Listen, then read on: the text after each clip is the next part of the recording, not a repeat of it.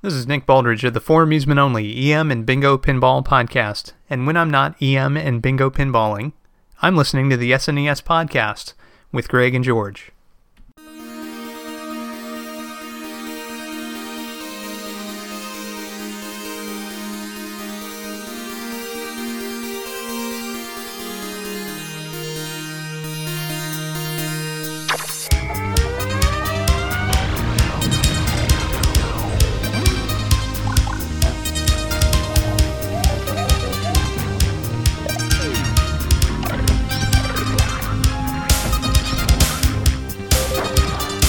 $100, a Super Nintendo setup costs twice as much as the old system. For the money, the company promises better pictures, sound, and adventure.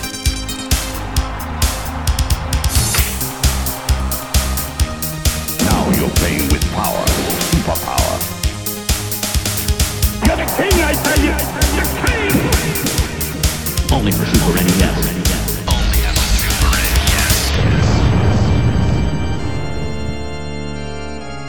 You're listening to the SNES Podcast with your hosts, Soul Blazer and George.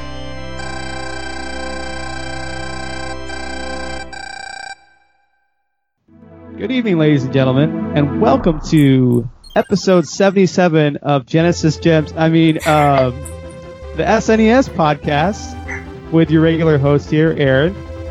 And joining me, I've got George. Hi, this is Nick Stevens. Wait, what? Wait, what's going on? Oh, all right. And I've got Soul Blazer. How's it going? I'm not your regular co-host. I'm actually Aaron from the Genesis Gems. And I'm not Retro Obscura. No. Your voice sounds just a slightly bit different, but that's okay. Just a slight bit different? Just a slight bit different. What if I call it a hot dog with sauce? There you go. Okay. But we're covering... What game are we covering? I picked it. I should know. Yes. You don't even know. No, I do. We're covering Brain Lord for the SNES. It's not on the SNES Mini, so look it up. No, I guess I'm not buying it then. Well, actually, Aaron, you actually read my mind there probably a little bit because this is old news by now, but we have to talk about this given how the Super NES Podcast people are going to lynch us. I was just waiting to discuss this. I know you were on the podcast actually, so you could add into it your own thoughts. But we should talk about the Super NES Mini in a couple minutes. Sure. It's a pretty good selection of games, I think. Just like the NES Mini, I think it's a very good lineup. So everybody probably knows the details by now. Planned for release on September 29th for $80. It's $20 more than the NES Mini was, but it also comes with two controllers in the box, so that's good. That's the reason for the higher price point. But the real shocker is I never thought they'd. Yeah, the real shocker is Nintendo, that they never do. They're pulling into their unreleased archive and putting an exclusive game on this console, never before officially released anywhere in the world. Star Fox 2. Didn't they also actually finish it as well? Well, this is the most complete version because the one floating around the web that it's a prototype or something. It's a prototype, and it's not I think the final product was about, according to Dylan Cuthbert from Argonaut, who said it was about 98% done. It'd gone through Nintendo QA. Correct. So the version that Nintendo's actually releasing will feature roguelike elements that were not in the prototype version that's out there that you can play right now. So I'm definitely looking forward to Nintendo putting it out. And I'm sure what will happen is someone will reverse engineer the SNES Mini, just like they did with the NES Mini, and they'll be able to extract the ROM out. No. I'm sure if it's anything like the NES Mini, hackers will take it apart and figure out that it's an ARM processor. I forgot exactly what it was, but it was an Android-based Tegra thing. Yeah, it was something like that. I think it might have been an ARM. I could be wrong, but it was something like that. It was almost like the whole thing was almost like a Raspberry Pi type thing, which is really interesting. Yeah, but high quality. On high quality, they were sure, so that was like no plus thing. Are you saying Raspberry Pi is low quality? No, I'm just saying like you know, better than Raspberry Pi, like from all accounts, because they can know. Like, I think he's insulting the Raspberry Pi, Aaron. That's all right. So I guess the bottom line on this the SNES Mini is I think we're all kind of excited for it. There's a great lineup of games on the system. Oh yeah, definitely. It's just going to be a whole supply and demand issue, like with the NES Mini. Hopefully not. But I think the game selection is pretty solid as far as RPGs and action and other games go. I mean, there's still Nintendo actually. I think they actually said something about like they stopped doing the NES Mini because what is it called again? I forget. Whatever it is. I think they stopped doing that because they wanted to make sure they had enough SNES Mini classics, whatever it is. I think that's what they said. Which doesn't make any sense, but that's Nintendo for these days. I mean, that's Nintendo speak for you. Right. Yeah. But, out of the release games on there, what's your favorite, guys? Well, let me just go down the list like real quick here for people like you don't remember. There's 21 games included besides Star Fox. That's me. Star Fox 2 like being one of them. The games are Super Mario World, Super Mario Kart, Zelda: Link to the Past, F-Zero, Super Metroid, Street Fighter 2 Turbo, Super Punch-Out!, Super Castlevania 4, Donkey Kong Country, Mega Man X, Kirby Superstar, Final Fantasy 6, which of course releases Final Fantasy 3 back in Super NES, Kirby Dream Course, the original Star Fox, Yoshi's Island, Super Mario RPG, Contra 3, Secret of Mana, Earthbound, and Super Ghouls and Ghosts. So, pretty solid. Yeah, pretty solid. No Chrono Trigger. Nope. No Chrono Trigger and no Final Fantasy 4, which I think should have been included also. I mean, they got 6 on there, so why not 4? I mean, I personally have always loved 4, even playing a bit more than 6, like, even though 6 is also like a great game in its own right. So, and you know, I would love to see ActRaiser on here too. I mean, like, I understand that not everybody has a love for that game I do, but Aaron, that was one of the episodes that you had. Yes, it's one of the best NES games, period. Yeah, and and there's no Soul Blazer. There might have been a rights issue. You know, I don't know if Square owns the rights to those games or probably if it's owned by. The biggest games on here, I'd argue, is Super Ghosts and Ghosts is launched. It's not launched. I think it's a great title, but it suffers from slowdown. I think it has some problems. And two crappy games? I'm not sure. And like, why would you do Street Fighter 2 Turbo and not Super Street Fighter 2? Yeah. A lot of people would argue, and I could be getting this wrong, but as far as I know, some people would argue Turbo's better.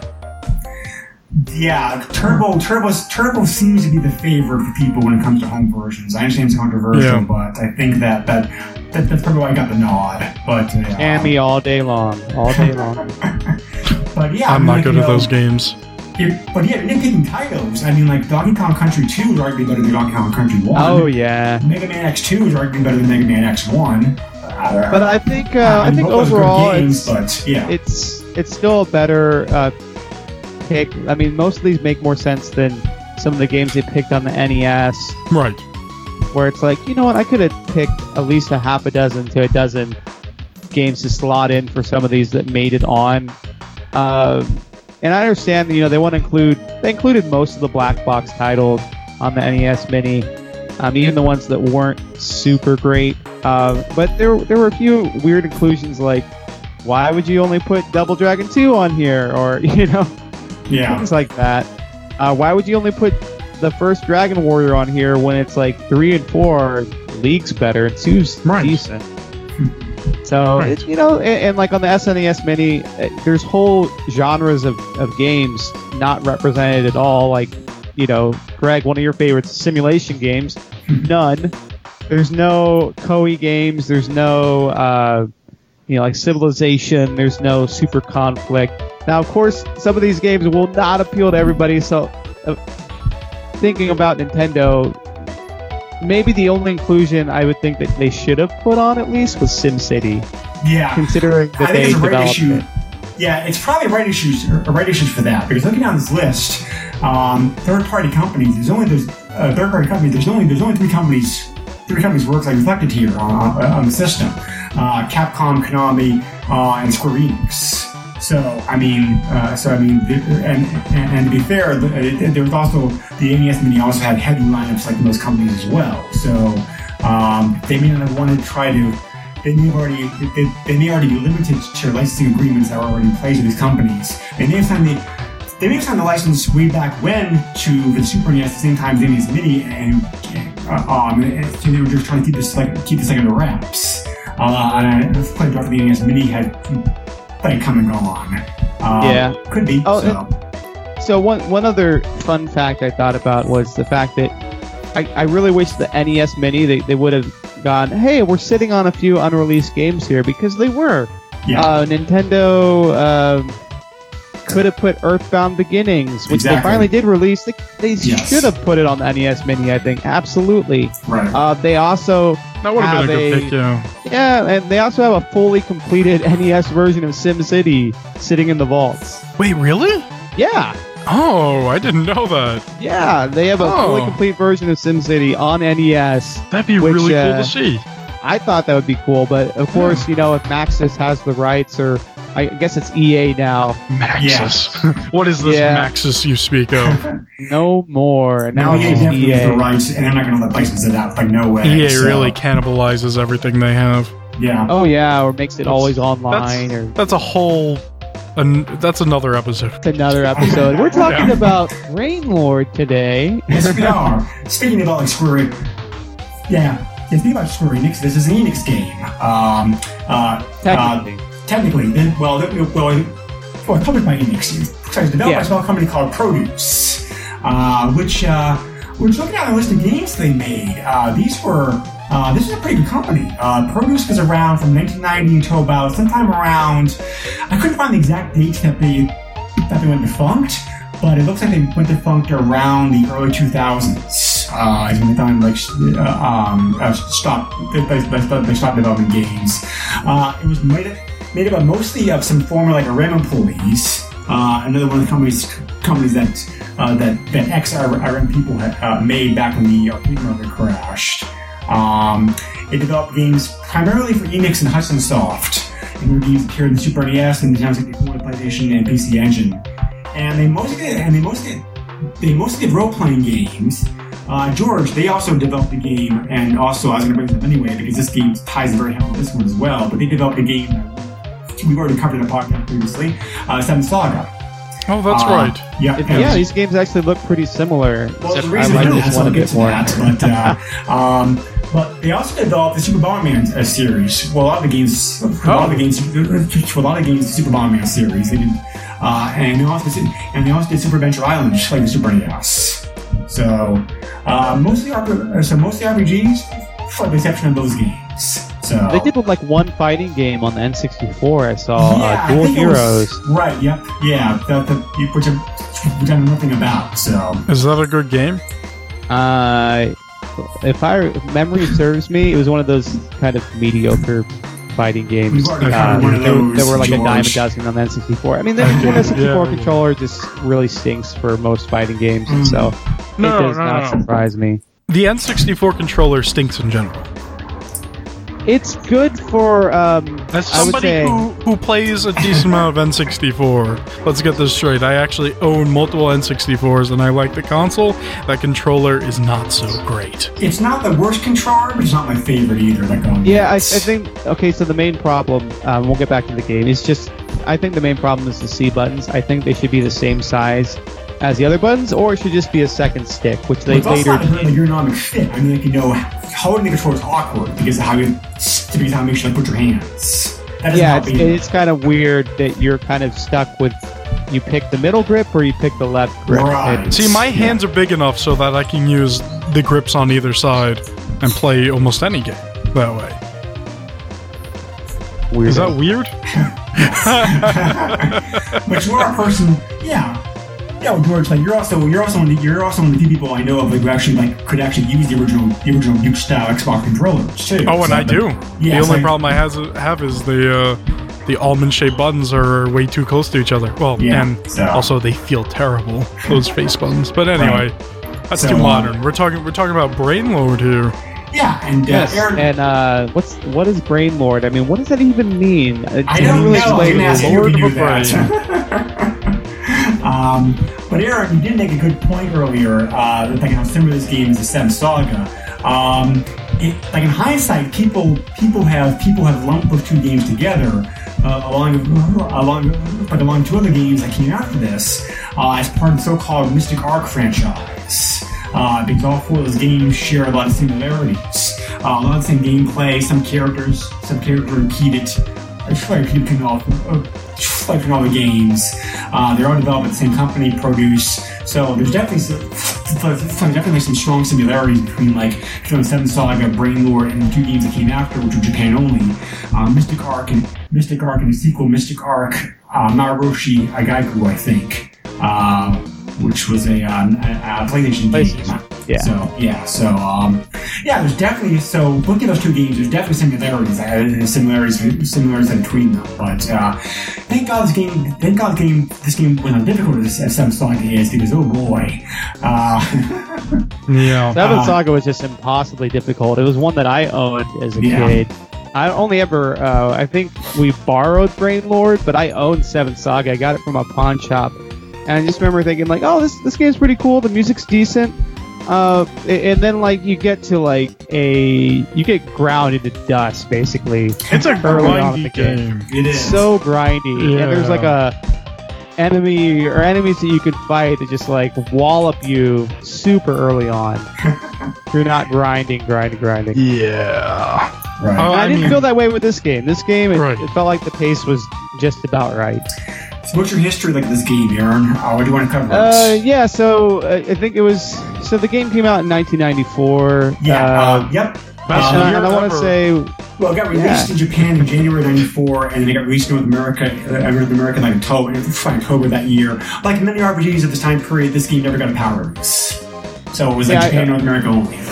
We borrowed it from someone along with, I think, Lamborghini Challenge, and I thought you were about to say you borrowed somebody's Lamborghini. With wish! I wouldn't be on this podcast right now. You had a really good childhood. Not a Lamborghini.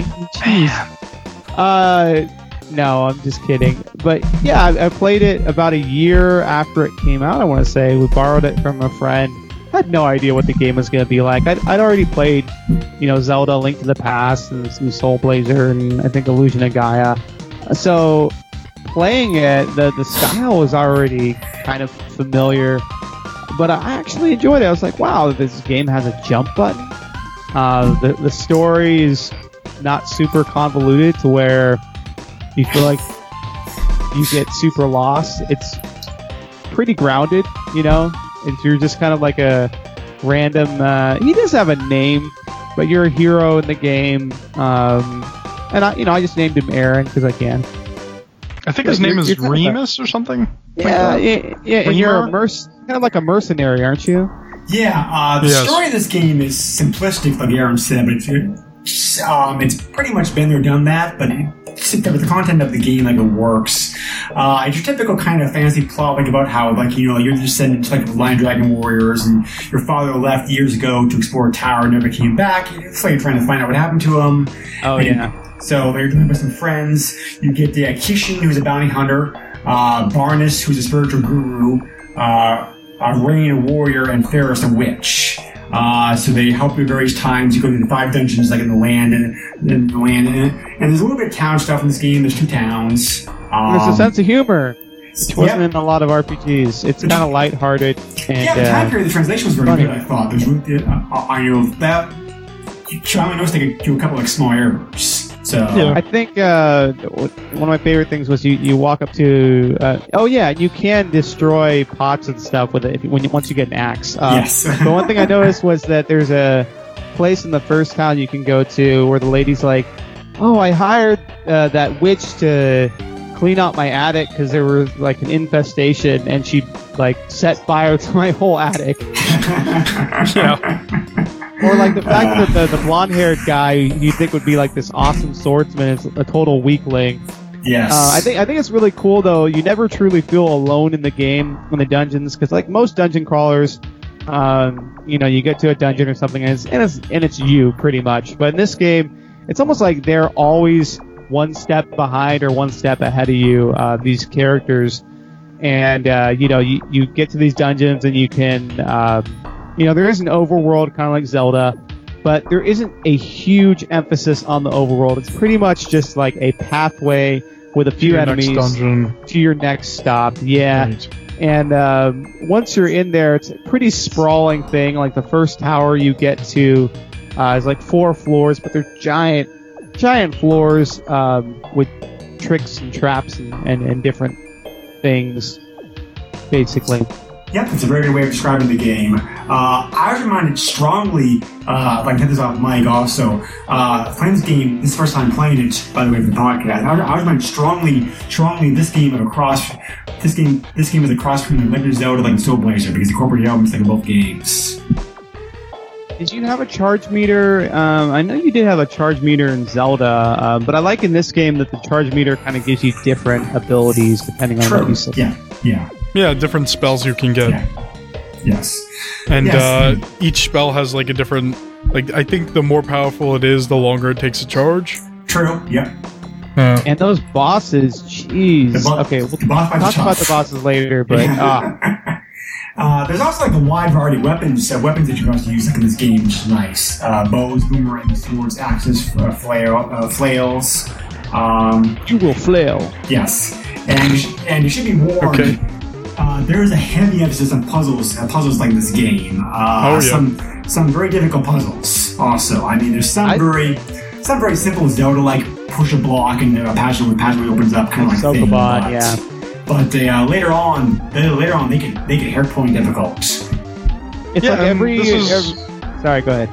I was just gonna say the thing is, this is kind of what you were talking about, Aaron, where you have these people sometimes in some spots they'll actually kind of help you with a puzzle or something. It's not too often, but it still gives you that sense of you're kind of not alone. Although, you know, they don't do too much. They're just strewn about in the dungeon, and you'll find them, and sometimes they'll like sell things to you or they'll buy things off of you, but I don't know. I'm kind of half and half on that.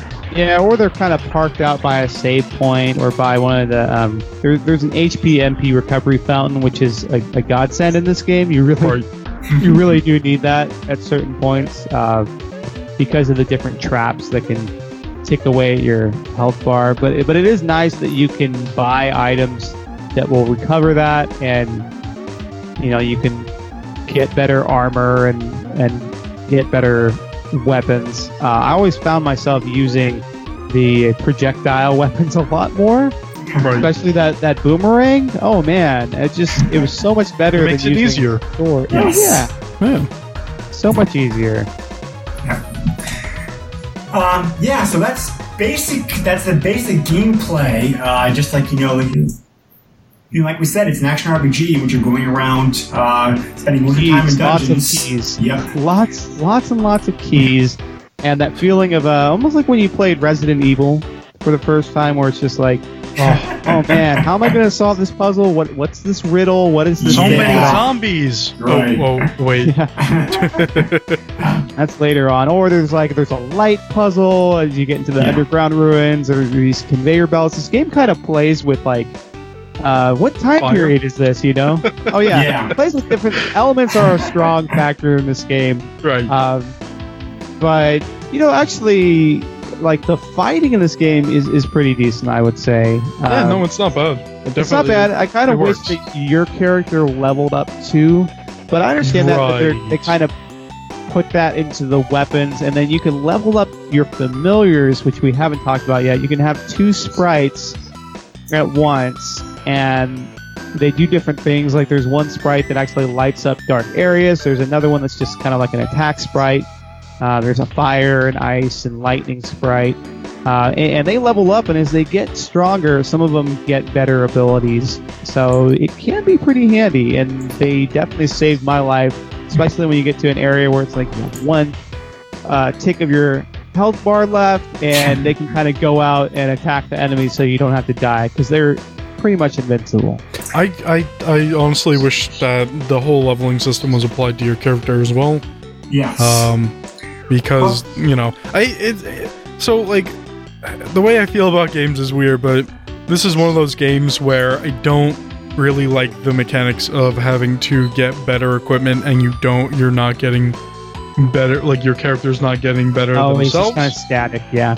Yeah, I mean, like, I don't mind games like that. There are, you know, specific types of games where, like, you know, that's kind of the point, is going out and getting better equipment and everything, but this game feels like it kind of suffers from it. Yeah, your experience is basically the gold you get, right? Right. Yeah, it's like, yeah, but you can also easily lose that. Yeah. Yeah. Yeah, and your sprites like gain fucking experience, like Aaron was saying. The enemies will randomly leave behind these blue XP orbs that you can use to power them up. And yeah, it's kind of an awkward system. Like George said, I wish it was more elegant. I wish it was like more direct, like many other RPGs. I mean, I appreciate the fact that the developers are trying to go for something different. But I don't think the system's been used anywhere else. I mean, at least on any games I played. So on one hand, I give them credit for doing something unique. On the other hand, I'm like, it doesn't really work all that well. I mean, it's kind of clunky. Yeah, it's a little clunky, little dated, but it's still pretty decent. Two other games that the gameplay kind of reminded me of with the puzzle elements and just like the perspective was, for some reason, with all the moving platforms, it made me think, and the endless pits, it made me think of Gremlins 2 on the NES. Oh yes, okay. And then also Star Tropics. Oh, okay. Yeah, you're right. I could see this game feeling a little more like Star Tropics, especially with the different projectile weapons you can use, than even Legend of Zelda.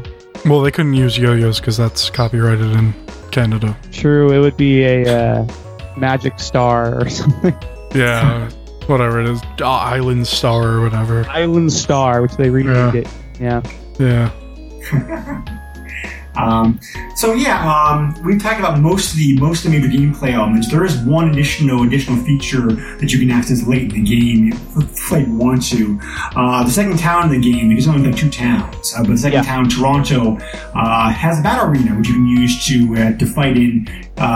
To fight in to gain money, and you can also like bet on fights going on there. So that's a nice touch. Speaking of Canada, fights.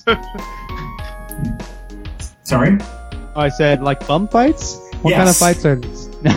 Just watching two people go at it. Yeah.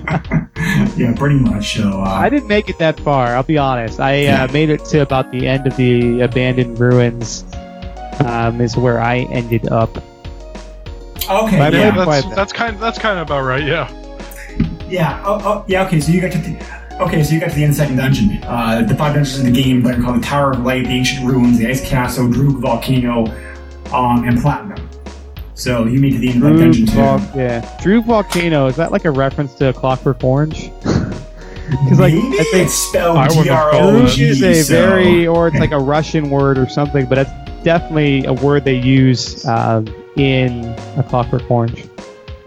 Could be. Don't know. I wouldn't know either. Yeah. But yeah, the environments are varied in this game. I will definitely give it that. The graphics are pleasant enough. I will say that the character sprites kind of look a little generic, but the graphics overall are pretty decent. Yeah, the graphics has a very generic Enix feel to it, I think, because like, you know, a lot of companies at this time period, you could tell, for example, a Capcom game or Konami game or Sunsoft game just by looking at it because of the graphical tricks and tactics that they used. And Enix Super NES games, I feel the same way. I mean, like, you know, you can tell ActRaiser, Soul Blazer, Seven Saga, whatever, just the graphical tricks that they use.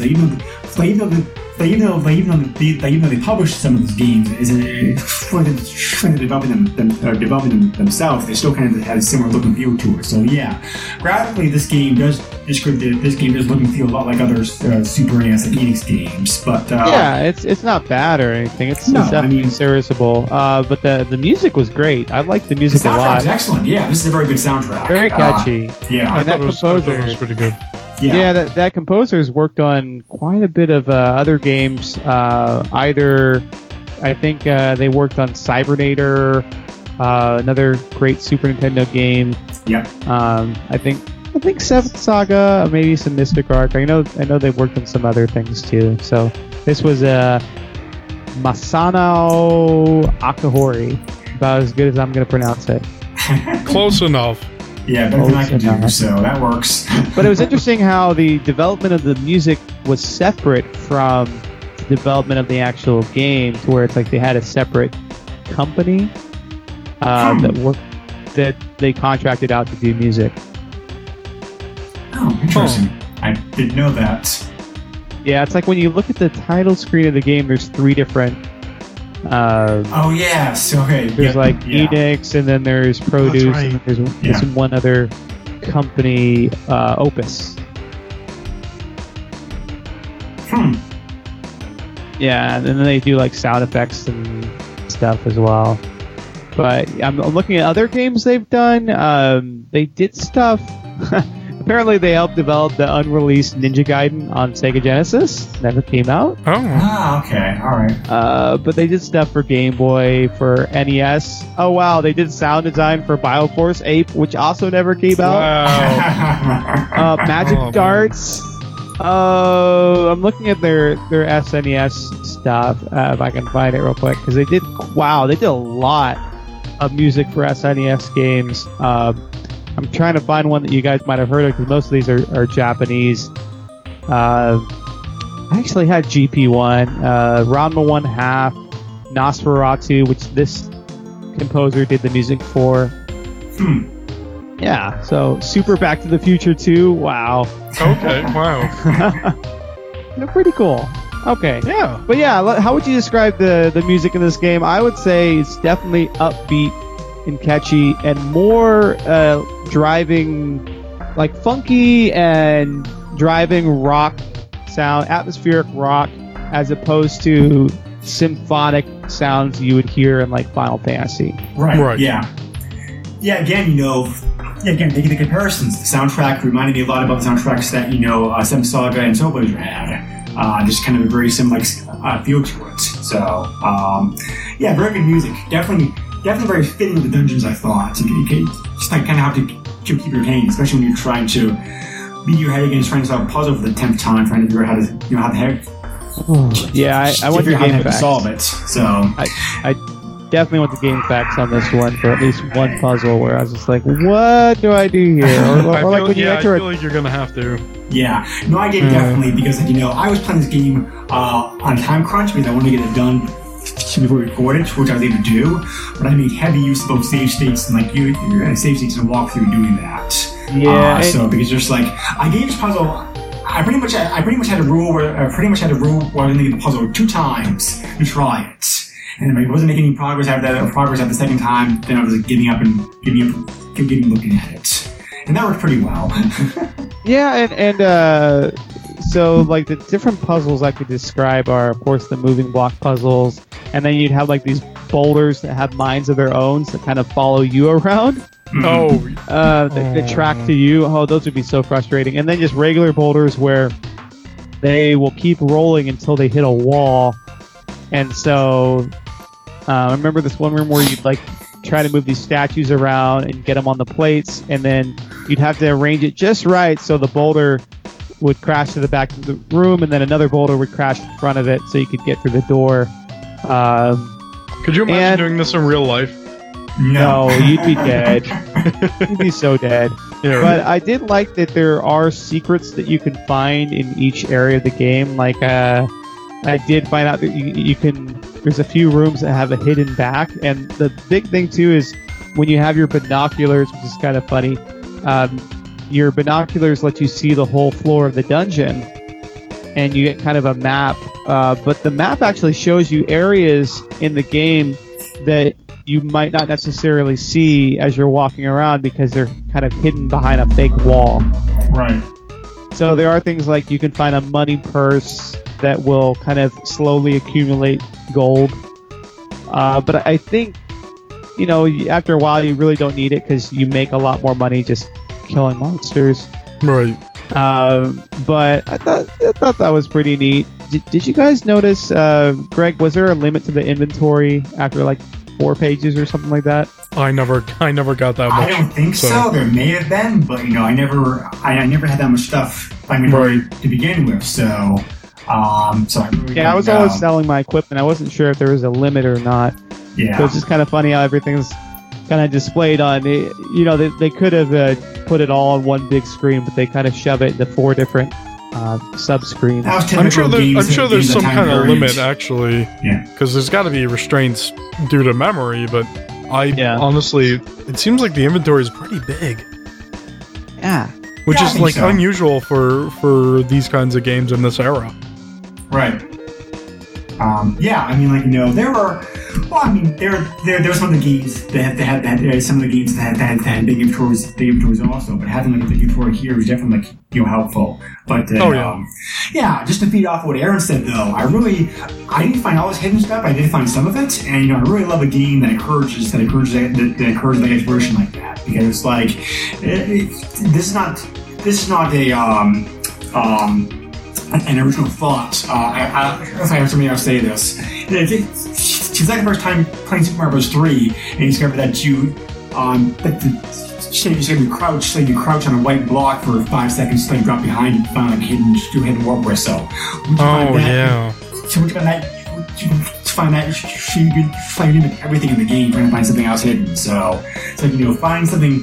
So secret stuff like that in the game is always like a one thing to include, I think, is it encourages you to pay attention and to explore and all the beaten path and whatnot, and add some additional gameplay spice to a game that might otherwise be pretty average. Yeah, I think there's just enough variety in this game to keep it from going stale. So I will say, the later you go on, you've pretty much seen most of what the game will offer you. Right.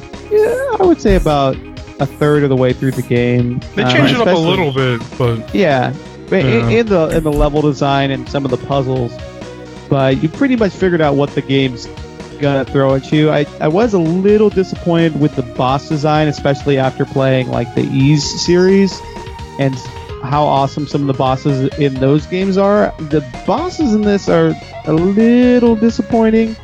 There's a couple of neat ideas, some of the bosses. One of the bosses. Did they get better as you go on? Yeah, I think so. There's one boss that looks like a giant robotic eye, orbs, two orb arms that it uses to attack you. I felt like they had so much life. Yeah. It took forever to kill. The boss fights are very, very difficult in this game, especially if you don't have the right equipment. Yeah, if you don't have the right equipment, maybe that was my fault. I went into this boss fight, and I just felt like it took forever to chip away at his health. Mm. Yeah, this game can be brutal in multiple ways. Yeah. Enix games seem to have very difficult boss fights. No matter what the game was, they like doing that. So, I agree with you, Aaron. Some of the boss designs are definitely uninspired. The first boss doesn't even move around much until you walk up to him. Yeah, he just kind of camps and throws out little bugs at you. Right. So, I think that as far as I think the developer did strike a good balance though between exploring and solving puzzles and fighting. I didn't feel one element was overpowering the other. The game felt like it had a good balance. I think whether or not you're enjoying of that is still going to depend upon how much patience you have and just how much you like action RPGs to begin with. Because like I said, the game doesn't emphasize one thing over another. If you don't like puzzles, if you don't like fighting enemies, if you don't like exploring, then you're not going to like this game because this game has all 3 of those things in spades. Yeah, I will say though, one thing we didn't mention was I like the shield system. I'm not a huge fan of games where your equipment breaks down, like the shields do. But I do like that you can just buy multiple shields. I think it's cool that once you equip them, then it's auto defend. He'll whip out his shield and defend himself, or you can just use the weapon to have it out at all times. Yeah, right. Yeah, you're right. It's a good point. I forgot about that. I think it's pretty awesome too. sort of game that have like no auto shield use. There's not too many games out there I can think of that do that. The only other game that comes to mind that happened with things like Morrowind. Yeah. Yeah, games like Morrowind or Dark Souls, where there's like a lot of variety and different attack equipment and defense. So, yeah, I this whole shield thing, it's all right, I guess. You're all right, I guess. Well, thank you.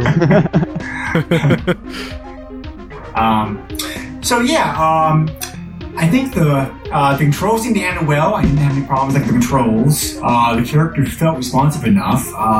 Collision detection seemed to be pretty good. There were a couple of spots where I'm I thought the weapon just hit, but it didn't make contact. But it's fairly minor gripes. I think that's the only problem I really had was sometimes it felt like it should have hit when it didn't. But yeah. Yeah, and sometimes I thought jumping was pretty spot on, but it was just so frustrating when you had two moving platforms, and it's a game where you can only Star Tropics, where you're only moving in really four directions. You can't move diagonally in this game. Though enemies can. That can get a little frustrating, especially when you're trying to jump from. Well, actually, you know what? I take that back. I think you can. You can jump diagonally, can't you? But it seems like it's a little trickier. Yeah, I don't remember. It feels like you might be able to jump diagonally, but I don't know that you can move diagonally reliably. Yeah, that might factor some of the puzzles later on. I'm trying to remember. I kind of breezed through those puzzles as fast as I could. Yeah, I don't remember being able to really jump diagonally though. I know you can move diagonally. Yeah, that's it. But yeah. And as far as an action RPG goes, I thought the length of this game was somewhat short compared to some other games like its ilk. I put in about 6 hours. 6 hours this game would help, admittedly, but we were talking about off mic. It looks the fastest complete walkthroughs of the game that people get on YouTube without any tool assist or whatnot. It's about 2 hours, 2 hours 45 minutes, from the beginning to end. So if you know what you're doing, you can get through the game pretty fast. Yeah, it's not a very long game, but it's a meaty package. It's got plenty of good gameplay in it, I think. And for people that are looking for an action RPG that's not going to overwhelm them with story, but has some fun little puzzle elements to it, kind of maybe a Lufia 2 type game, I think they'd enjoy it. Yeah, that's a good comparison. I hadn't thought about that. EGM said pretty much the exact same things as you did, Aaron, back week. It's because I wrote that review. I'm just kidding. Oh, man. I was only 10. Well, there wasn't very much coverage of this game when it came out. This game is definitely obscure, which we'll get to later on with pricing, like an eBay. But there's really only two reviews of the game I could find from magazines back in the day. One of them being from EGM, but that would be from Nintendo Power. Nintendo Power just simply give the game a score without really talking about it. EGM is really the only one who said anything about it. They said it struck a very nice balance between action RPG elements, and because that balance would have appeal to players of both genres. And they also praised the music. The music being one of the best soundtracks out there, in the system. They gave it 7.4 out of 10. Absolutely. And about gave a 3.5 out of 5, so good scores. I mean, but not great, but good scores. I pretty much agree with that ranking. I mean, I would say it's about above average. It's not a must-have on the system, but there are worse action RPGs for the system by far. Oh yeah, I mean, I think Soul Blazer is a better game than this. But of course you do. But I have nostalgia for you that title too, but your name's not Brain Lord, so that would be great if it was. that would be pretty good, actually. I took the name mostly because it was a very unique name. I thought, not because I love the games, because I think the game's average, but I think that. I definitely was reminded of both Soul Blazer and Zelda playing this game a lot. But yeah, I think that, you know, the game did strike a good balance. And anybody who likes action RPG games definitely should check this game out, because typically, like we said, it didn't get very much notice. It didn't have a big print run. I never heard of the game. I don't think Aaron mentioned it.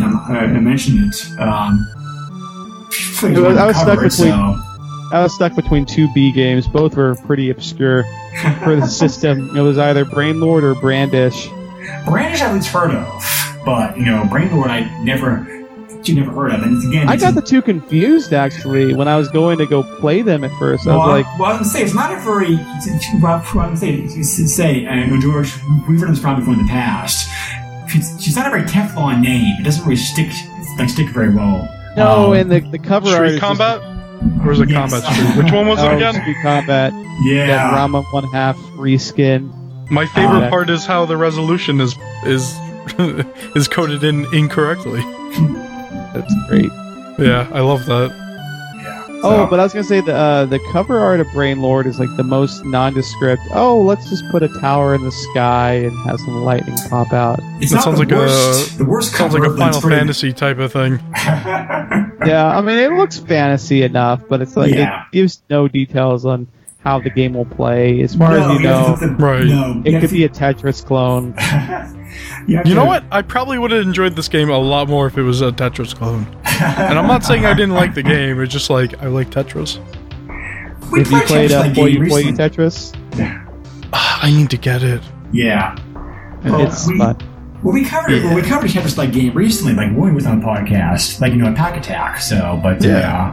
But, you guys had to cover Tetris and Dr. Mario. Never played that one actually, which is strange to say that, because I like both those games like individually, but no, never played the mashup. Tetris is way better, but Dr. Mario is still cool. Yeah, Dr. Mario is fun, like for sure. But yeah, so I guess we can end our closing thoughts here. You know, like at the very least, the soundtrack is worth listening to. But you're not like a fan of the genre. This is the it's a very underrated soundtrack. I really don't know how many people have heard the soundtrack before. So definitely, so at the very least, like enjoy Superman's music. Check out the soundtrack; it's very good. But yeah, you know, I think that, you know, like Aaron said, I think this is a very good game that balances action RPG elements. It's not the best action RPG game in the system, but it's certainly a good one. It's solid. Yeah, it's a solid game. It's worth playing at least once. Like most games of this type, the replay value is almost nil, so once you actually beat it once, you're probably not going to want to get back to it. And the story is very, very average. It's like, you know, it doesn't get any interesting. The story does not get like any more interesting as the game goes on either. So it's like, you know, it's all pretty typical stuff. I'd say probably the story and like some of the very difficult hair-pulling on bosses and puzzles are probably the game's weakest points. But if you have patience and you're willing to like put the time into it, you come with the game having like a fun time. Like, I don't know how much of the game triggered remember like 5 years, but for the here and now moment, it's fun to play. Yeah, it's I think that's like the final verdict. It's a fun game. I would say for the writing is definitely above average. Yeah, and probably better than the story itself. Yeah. The characters are a little, some of them are two-dimensional, but they've got some flair and there's some comedic touches to everything. So I definitely enjoy that because, you know, Rain is a total jerk and he's really just in it for himself, and he's just tagging along for the ride until he gets to marry his girlfriend in Toronto, which is the name of the second town. Yes. Right. Toronto. Yeah, no, I don't think I enjoyed this game as much as you guys did, but there's definitely something there. It kind of feels the same the more you go on with it, although I mean it does change up a little bit, but it just doesn't feel like it changes enough. Yeah, I can understand that. Yeah. Also, so Bragg, when do you puzzles. Need a new co-host to replace George? Whoa! Whoa! I'm totally kidding. Well, I mean that means the SNES podcast won't come out in years. Then, if that means you'd have to edit it. I take it all back. Yeah. your host Genesis Gems, they have a conflict of interest problem with you, like, you know, being the podcast and competing 16-minute platforms at the time period. So I know, but our beef is he'd with be angry that he'd be on the better podcast. Dude, our beef is with Two Dudes in a Nest, not with SNES Podcast. It's just kind of funny how that worked out. Yeah. Well. Right. Yeah. Yeah. Besides, nowadays there is no beef. It's all like, you know, this is all like retro games. You can all like, look at it objectively, like, and see the good and the bad stuff on every system. So, but I mentioned pricing earlier. This game is fairly uncommon. There are copies available on eBay. The pricing, I think, is reasonable. It's more expensive than usual because it is a role-playing game. A role-playing game, you tend to hold their value like pretty well, but it's not as expensive as it would be if the game was like more popular, like more well known. I think based upon games we've looked at previously in this podcast. We have copies of the game currently on sale for eBay. 41 copies have sold recently. Card only can range anywhere from $17.50 to $32, and the price includes shipping. Which for SNES, that's not terrible. No, it's not bad. Not overinflated. Most games are. So. Yep. Yeah. CIB is $36.50. Check the $50. Again, not bad. No. And there was even a steel copy of the game that sold recently for $150. No, thank you. But so this game has never gotten re-released as part of any of the collections. And like I said, it was only North America and Japan only. Power users never saw it. So the only way you can play the game is through emulation, you were buying a cart. So, is it worth $17.50? That depends. That depends. That depends on how much of an action RPG fan that you are. I think. If you are a fan of those games, it's worth the price. You really don't need the manual to figure things out. It helps, but there are walkthroughs online, spoiler-free walkthroughs that also can tell you the critical manual information to help you out. So, yeah, I think I kind of agree with that. I don't know, but yeah.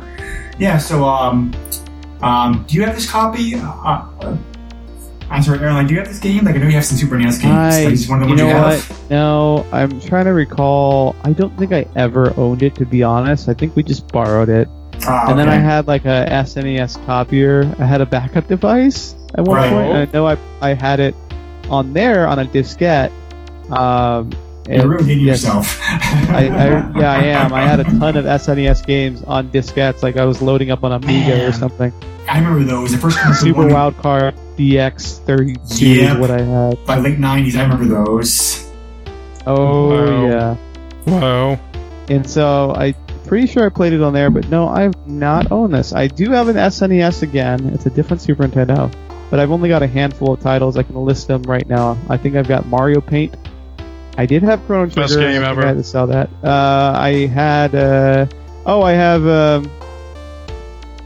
Ultima, Ruins of Virtue. No, it was Ultima. That's Ultima 4, I think. No, I think it was Ultima the False Prophet or Ultima. Oh, okay. No, it wasn't that. It was the Ruins of Virtue 2 that was a better game on Game Boy, actually. Oh, really? Yes, yeah. No, I remember the Game Boy Ultima game, simulated very good. The Super NES ones are just hit or miss. Yeah, it's just the interface they use is just... I think they use Ultima 7's interface, but it does not translate well to the SNES. No. Actually, speaking about Mario Paint, just a quick current news thing. I saw today Hyperkin, who I have a lot of respect for, makes do very good stuff. Oh, they're making that SNES mouse. They're making a mouse, yes, like Super NES, a two-button mouse. So, nice. That sounds pretty interesting. Yeah, I'm interested because they're also making that, and I don't mean to get too modern here, but they're also making the original Xbox controller for Xbox One, so we'll see how the quality of the products come out. Yeah, I'm actually really interested in getting that. Hyperkin stuff has gotten better in recent years. They used to have a lot of crap stuff, but their stuff but, you know, it's kind of like Mad Catz in that area, because Mad Catz used to be really crap for a long time, and then recently their stuff's gotten much better. And Hyperkin's kind of the same way. And now they're making nothing. Yeah, pretty much, yeah, because they bank all their money like a rock band. Well, no, they're you didn't hear? They're bankrupt. Well, they're not a thing anymore. That's why they're bankrupt. Yeah, that's basically it. But yeah, Hyperkin I have a lot of respect for, so I'm curious to see about this mouse. It's definitely a niche. Product. We talked about I talked about this in the podcast. There's about maybe like 40 games that got released in Super NES during lifestyle. During lifetime. That's for the mouse. So, One of the Genesis PlayStation had like their mice, so yeah, I think that's true. That's sad. So at least it's not going PlayStation mouse. But anyway, yeah. So thank you for bringing this game to my attention, Aaron. I definitely never heard of it. I was a big fan of Enix stuff back in the day. I certainly enjoyed the company. I certainly enjoyed a lot of stuff they put out. I enjoyed a lot of stuff they put out, like the Super NES. I still, for example, still enjoy like EVO a lot. Even though I recognize the game. That was a sequel. Most people don't know. Yeah, yeah. It's kind of sequel to a game that's actually recently translated. So. Yeah. Wait, really? Yeah. Oh, I didn't hear about that part. That's cool. I'll check that out now. But yeah. EVO has its problems, but it's still like fun and neat game for sure. So, yeah. So I definitely. There's a number of Enix and Squaresoft games and whatnot that fell through the cracks for one reason or another. For like me, but I really like love the games the company had. Would I have enjoyed this back then? I don't know, because I don't do very well puzzle games, and Zelda was pretty much about as toughest puzzles that I got in games. But playing it now, I certainly don't regret my time with it. Like, it was a fun romp. I'm glad I had that. I'm certainly glad I had like emulation walkthrough help for sure, because then it would have been much more frustrating. But yeah, it was definitely very like fun, unique game. It's certainly one of the things I love. Certainly one thing that I love about doing this podcast. How we can find this hidden title. So. Yeah, it's always nice to find something I didn't know about. Yeah, much like Aaron does with one of his own podcasts. I try. So. I try. Well, why don't you tell us which podcast you currently do, Aaron? So I am on Genesis Gems with Nick Stevens, and I also host. It's been a while now. We're trying to get a show out there. I also co-host Retro Obscura currently with Daniel Tolan and Paul Stevenson, who does a show with George over on the Master System Masterpieces. Yeah, and we covered Road Rash recently.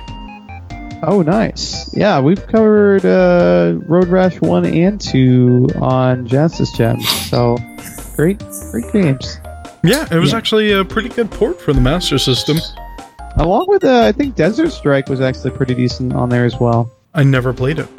It's worth checking out. We'll get to it eventually, I'm sure. Yeah. But yeah, so those are my things. I am also a musician. I write music for video games and also do chiptune and play piano. Excellent work he does. Yes. Yeah. Appreciate it. So my artist name is Daya, just D-Y-A. The main projects I'm working on right now is I just put in some music for a video game coming out here pretty soon called The Bounty Deluxe, which will be out on Steam pretty soon, and I've got some music that's going to most likely be on a Sega Genesis compilation. It'll be released on a cartridge that people can buy pretty soon here, called YM 2017. YM standing for Yamaha. It's in the YM 2612 chip. Huh. Okay. So yeah, pretty excited about that. Hoping it was kind of awesome. A compilation, so it will be judged. But I'm pretty sure my song made it onto the compilation. I hope so. I hope so. The guy who ran it liked it quite a bit, so I think it'll make it on. Did you grease any palms there, or? Yeah, I grease all the palms. No, I. Oh, okay. I just say, what about here's me? My music. George, you're a very handsome fellow, and no, I don't have anything to grease your palms for right now. So, all right, we'll talk about that later. All right. But I appreciate you guys having me on the show. It's been a lot of fun. Talked about a pretty unknown game. I would also always recommend this site, but Hardcore Gaming 101 does have a neat little write-up on Brain Lord, and I think they've covered Seven Saga. Oh yeah, I'm sure I read about that. Well. Yeah. No, so Seven Saga. I definitely recommend checking out that website if you wish. Yeah. And I can definitely highly recommend both of Aaron's podcasts. I think there's some great stuff over there. I've discovered quite a few very good games because of the Retro Obscura podcast. I really like Obscure, especially it was doubly true now, but it's should be 20 years ago. There was still a lot of hidden gems coming out that just never got the attention that they should have for one reason or another. So it's fun for the guys. So there's definitely some great work over there. So appreciate it. And Genesis Gems. I admit, I'm behind in that podcast. Same here. Oh, that's okay. You can jump in wherever. It's enjoyable romp. Yeah. The story is different every episode. So. Yeah. It is. I don't have the history. Of course, Genesis that did Super NES. I already played one too much back when it was out, and you guys haven't covered. You guys have not covered yet some of my favorite games. Have the system, but one of the games definitely does get covered. I'll be first over there. Awesome. So as for this podcast, we are available on both the Retro Junkies and Throwback Networks. Two great networks where you can find a whole bunch of retro-themed podcasts, both gaming and non-gaming related. And we're also available on iTunes. And we also have a Facebook page where you're very welcome to get your questions and comments. We recently got some suggestions for some games to cover, and George and I are going to look at some of those in future episodes. Any feedback is very highly appreciated. If you want to, you can also email me directly at the SNES Podcast at yahoo.com. George and I also do another podcast together, which is not family friendly, just a warning. Called PlayStation Power, where we cover PS1 and PS2 games. And what are we doing next, George? Playing that podcast? We're going to cover Okami on that podcast. Very, very interesting game. Aaron, have you played that one? Oh, it's one of my favorite PS2 games. And I have the Wii version. Yeah. It's a cool game, and the HD re-release is great. I've heard that, yeah. I definitely have to check that out on YouTube before we do the podcast. But I heard the remake was very good. Yeah, I gotta get back to playing that. I really like how it is, but then apparently there's combat, and I don't know. So we'll see. Right. Yeah. And George also does the Masters of Masterpieces, as Aaron mentioned earlier, which covers Sega Master System games. What other podcasts do you currently do, George? None. I'm not going to talk about that other one. It's a super secret podcast for super secret people. I've talked about it before. It's nothing special. Mostly we just do it for ourselves. We don't, I think we only have 5 listeners. It's whatever. We just do it because we do it, and we just basically do it for fun. It gives us an excuse to basically for Joe and I to talk to each other. But if you're interested, it's the box where we talk about whatever. If you're easily offended, please don't listen to it. That's all I have to really say. Okay. But Aaron, it's always great having you on the podcast. It's been a while, so thank you very much for taking time out of your busy schedule joining us here tonight. Thank you. Thanks to you guys for having me on. I look forward to hearing more episodes of this show and the other projects you guys are involved with. Yeah. Hey, thanks. And yeah, no, it's always a blast to have you on. It's great talking to you. Definitely. Likewise. So coming up next, we are continuing our guests. Our guest gracing us like this podcast.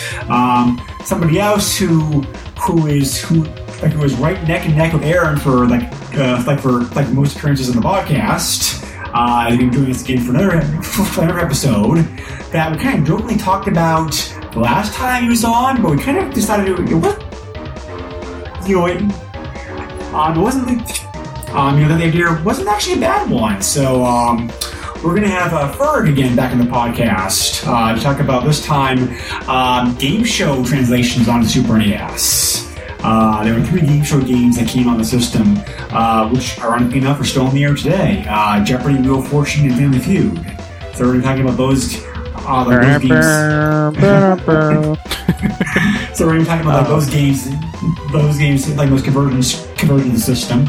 Aaron, do you have an experience like those 3 games? Absolutely. The main memory, because Jeopardy for me was NES. SNES, though, Family Feud all the way. Yeah, it's a great title. The one I played the most on there. And just the cheesy banjo music.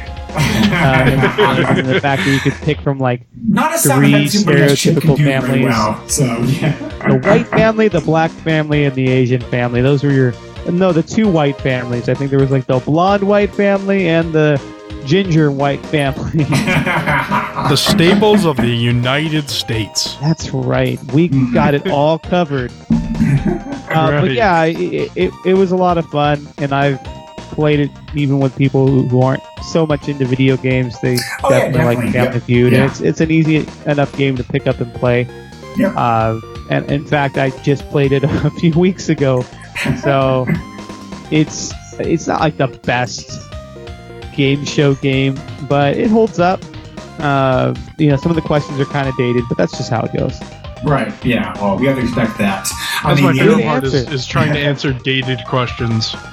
Well, the NES is worse, because the NES also has some game show conversions for game shows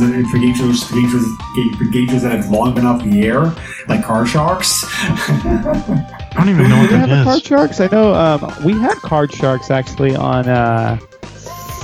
We had Card Sharks on Apple II, actually. Right. Well, I think it did. I'm pretty sure there was an NES port. I know there was. I know there was an NES port of a what was it called? Like When You Draw, the drawing game. Yeah, I played that with my kids. It's so boring. Yeah. So Anticipation, though. Anticipation is a good game, I think. I've always liked that. Yeah, Anticipation was a better game. Right. So, anyway, so he'll be joining us for the next episode. And there's more guest hosts planned after that, bringing us again games we never heard of. So, stay tuned for that. So, Aaron, thank you again, and we should have you back at some point later on to talk about run-up choice, because Brandish also is pretty interesting. Yeah, absolutely. Just to have more time to actually sink my teeth into it and not be trying to play 5 games at once like a podcast. So, man, you got it. No, right. Well, thank you guys again. All right. Well, thank you again. Yep, thank you again, and thank you again, everybody out there, for listening to us again. We always appreciate it, and we will see you again soon. So take care, all. Goodbye. Nintendo controls 80% of the video market, but no matter how you play the game or which game you play, things definitely have come a long way since Pac-Man. Now you're playing with power. Deep on power.